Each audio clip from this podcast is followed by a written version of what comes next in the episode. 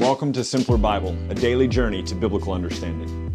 Welcome to episode 42, where we are going to cover 27 chapters of Leviticus. Not really, but I am going to summarize it for you. And we're going to talk about it today the condemning law. If we're being honest, the book of Leviticus is the reason that Simpler Bible started, sort of.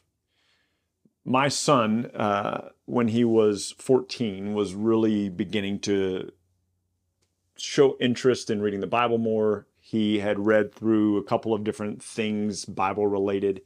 And he was he told me one night before he went to bed, he was like, I'm just going to read straight through the Bible. And I was like, man, that's great. That is very, very ambitious. Uh, it is difficult to do. And a lot of people get to Leviticus and they bail out. And it dawned on me after 25 plus years of reading the Bible at that point that there are some things that you don't have to know necessarily to be able to enjoy Jesus. And I started thinking, how could I write a Bible reading plan? And I'm a I'm a writer, I'm not a videographer kind of person. That's why we have Colin. But I I was sitting here thinking, what could I write for my sons that would help them understand the beauty of Jesus, the richness of the scripture, but would also help them navigate like Leviticus? Where there are pages, like literally pages, of how to purify yourself from a leprous disease or how to cleanse a house with mildew or what foods you can eat and not eat. Things that aren't relevant to us as people of faith, but that were still part of the Jewish narrative and kind of the oppressive nature of the law. So I began to think, what could I do? And so my desire was then to write something for my boys that they could better understand the Bible. One day, while visiting with Colin, I was telling him what I wanted to write for my sons. Colin said, You know what we should do? We should make a daily video for everybody.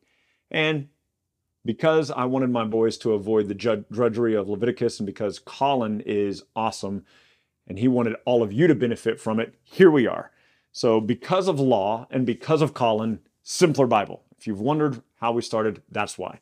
And so, I'm going to read to you a section today of Leviticus and show you the tediousness of it, and then remind you that thank God we have Jesus. All right.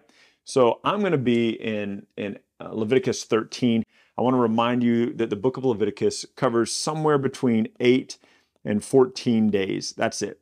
8 and 14 days. You're going, Ryan, how can you be so sure that it covers 8 to 14 days? Well, that's a great question. Because we remember from yesterday that the tabernacle was set up on the first day of the first month of the second year. And we know that the priest, here in a little bit, we're going to see that the priest are the ones offering the Passover celebration, and they have to be able to do that on the 14th day. We also know from something we're going to learn here in a little bit in Leviticus in the next day or two that the priest, it took a total of seven days for them to be consecrated. And so, seven days of consecration, plus there's all the instructions about what kind of things they can offer and what kind of things they can't offer. So all of this is happening simultaneously. These 27 chapters of Leviticus, Moses is standing in front of the people. He is or, he's doing the ordination of the priest, which Moses is or, ordaining the priest uh, for seven days, and he is telling them what they can sacrifice, what they can't sacrifice. He's telling them all the rules that they need to follow so they can then give those to the people. So we know, we know that the priests are consecrated. We know that the ordinances for all the sacrifices and all the things they can do and can't do, all of that is in place by the time the Passover rolls around 14 days from Exodus 40. So 14 days later, all of that's going to be taking place, and we'll see that in the book of Numbers when we get there in a few days. So Leviticus has to take at least eight days because it's going to take seven days for the priest to be consecrated might take as much as 14 days so that they're ready to do all the Passover stuff on the evening of the 14th. But Book of Leviticus, 27 chapters, covers at most two weeks of time. And now here we are chapter 13 to just give us a little bit of a taste for it. We've already learned in the earlier chapters about the burnt offerings, the grain offerings, the peace offerings, the sin offerings, and the guilt offerings. Now let's learn about leprosy and skin diseases. Doesn't that sound fun for whatever day this is, you know, of the week? I don't know what day this is of the week because it'll change from year to year. But isn't that a fun thing for us to be doing on this day?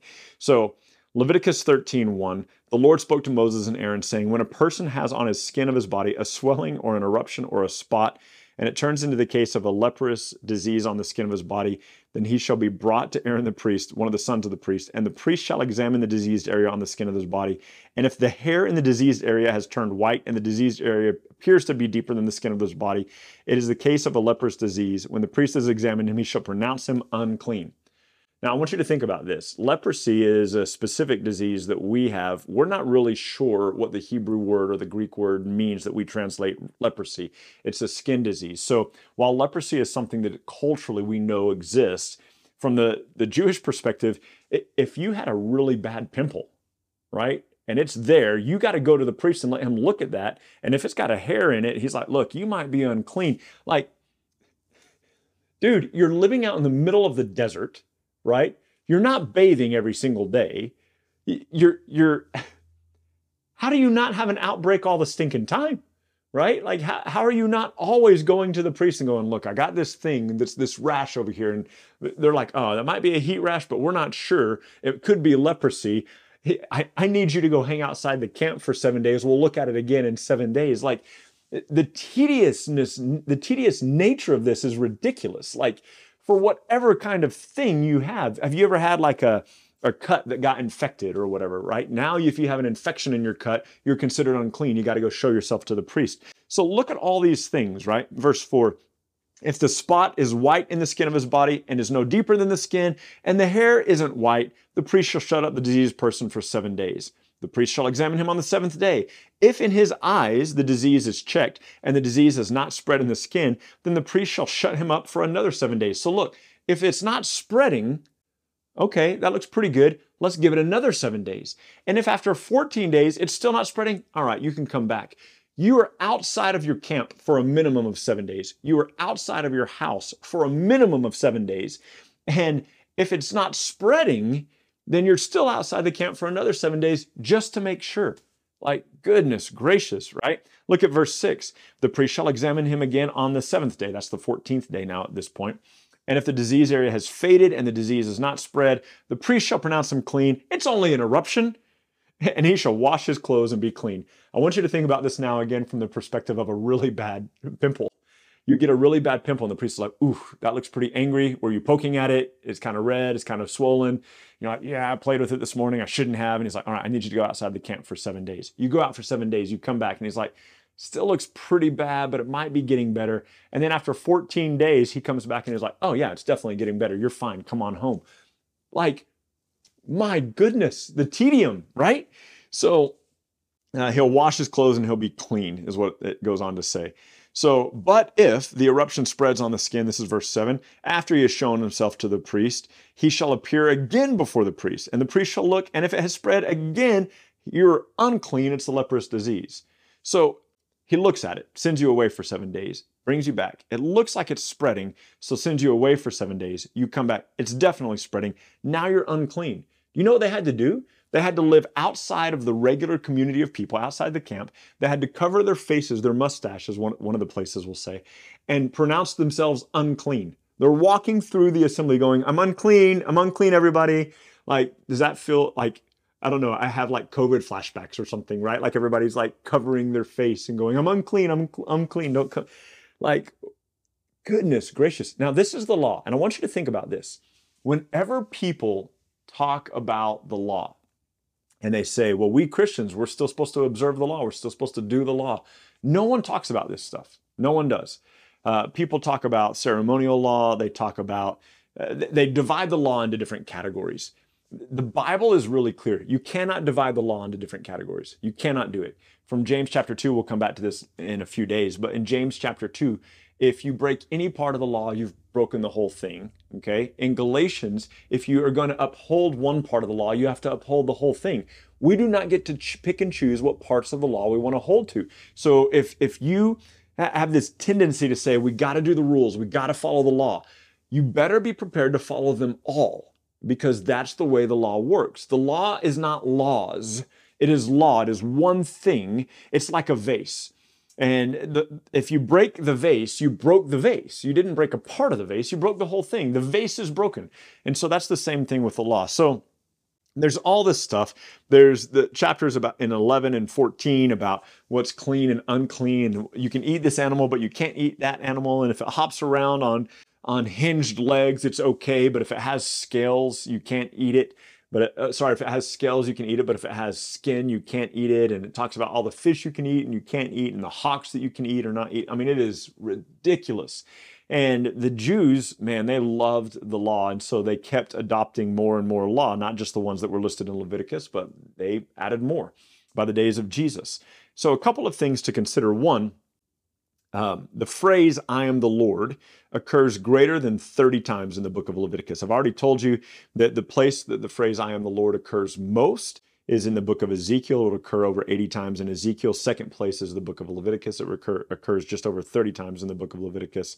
And here these people are, and they are, my goodness, guys, I'm just telling you, like, just just off of skin purifications alone, just off of skin purifications alone, most of us today would, by the law's standards, be considered unclean. We would just be unclean. We would at least be going outside the camp for seven days. Now, a couple of things. I'm super excited to share with you what we've got in the, uh, I think tomorrow, but if not tomorrow, the next day. It, it'll put some of this into perspective.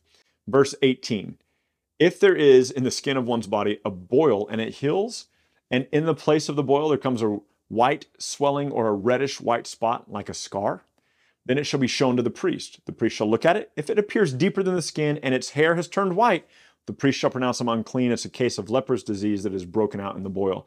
But if the priest examines it, there's no white hair in it. It's not deeper than the skin, but it's faded. The priest shall shut him up seven days and then pronounce him clean or unclean, depending on what the next seven days look like.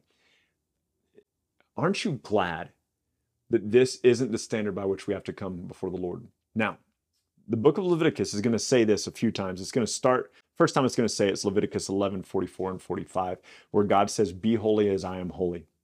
It's going to say it again in Leviticus 19:1, Leviticus 20 verse 7, Leviticus 20 verse 26, Leviticus 21 8. We see it in 1 Peter 1 13 through 16. Gird up the loins of your mind, be sober in spirit, set your hope fully on the grace that will be brought to you at the day Christ Jesus is revealed. As he who called you is holy, so you also be holy in all of your conduct. For it is written, Be holy because I, the Lord God, am holy. What do we do with that? How in the world, with the law, with all the restrictions it has about all the things you can eat and not eat. Like, listen, if you touch, if you touch a dead lizard, you are unclean until nightfall. If you have any kind of emission from your body, you are unclean until nightfall. If you poop, you're unclean until nightfall. I mean, my goodness, by every standard of the law, we are all unclean. And so, how in the world can we be holy as God is holy when all that the law does is condemn? Do you remember that from yesterday or two days ago? That uh, 2 Corinthians 3 7 through 18, and that the law is a ministry of condemnation, the law is a ministry of death? How in the world could we ever be holy as God is holy when all the law does is show us how we have failed? Well, thanks be to God, and we come back again to Matthew 11 28 through 30, where Jesus speaks to the people under the law Come to me, you who are weary and heavy laden. What were they weary from? What were they heavy laden by? The law. Come to me, you who are tired of the burden of the law. Come to me who want rest. Uh, gloriously, it's the Sabbath rest. We are not trying to do this on our own work anymore. We're not trying to do this on our own effort anymore. We do not need the law as a means for righteousness. Christ is the end of the law for righteousness' sake for all who believe. And now, because of Christ, we have come to faith in God, and now we are declared holy. Remember, holy to the Lord? The priest wore that on his turban, and now Christ stands before God, declaring you and me holy by faith instead of by the works of the law. So, look. Leviticus is tedious. And if you must read through it because you're like me and you need to read every page and every word, if you're like me and you need to read through it, let this be the encouragement you draw from it as you get through these 27 tedious chapters that you get to the end and go, Thank you, God, that now the standard for righteousness for me is faith in Jesus Christ. It's not the law anymore. And that's the takeaway I want you to have from Leviticus. But there are a couple of other things I want to show you that are super cool. And we will start that tomorrow. Thank you so much for journeying with us today at Simpler Bible through another section of Scripture where we come to know and understand God a little bit better. Look, if you're brand new to Simpler Bible, we have all sorts of resources available for you. Go to our website, simplerbible.com, and there you can find these videos. You can find our podcast. You can find links to our social media, and you can even find a blog post with additional scriptures if you want to go into a little bit more study than we had time to cover in this podcast and video today. We hope that this tool will be exactly that for you a tool.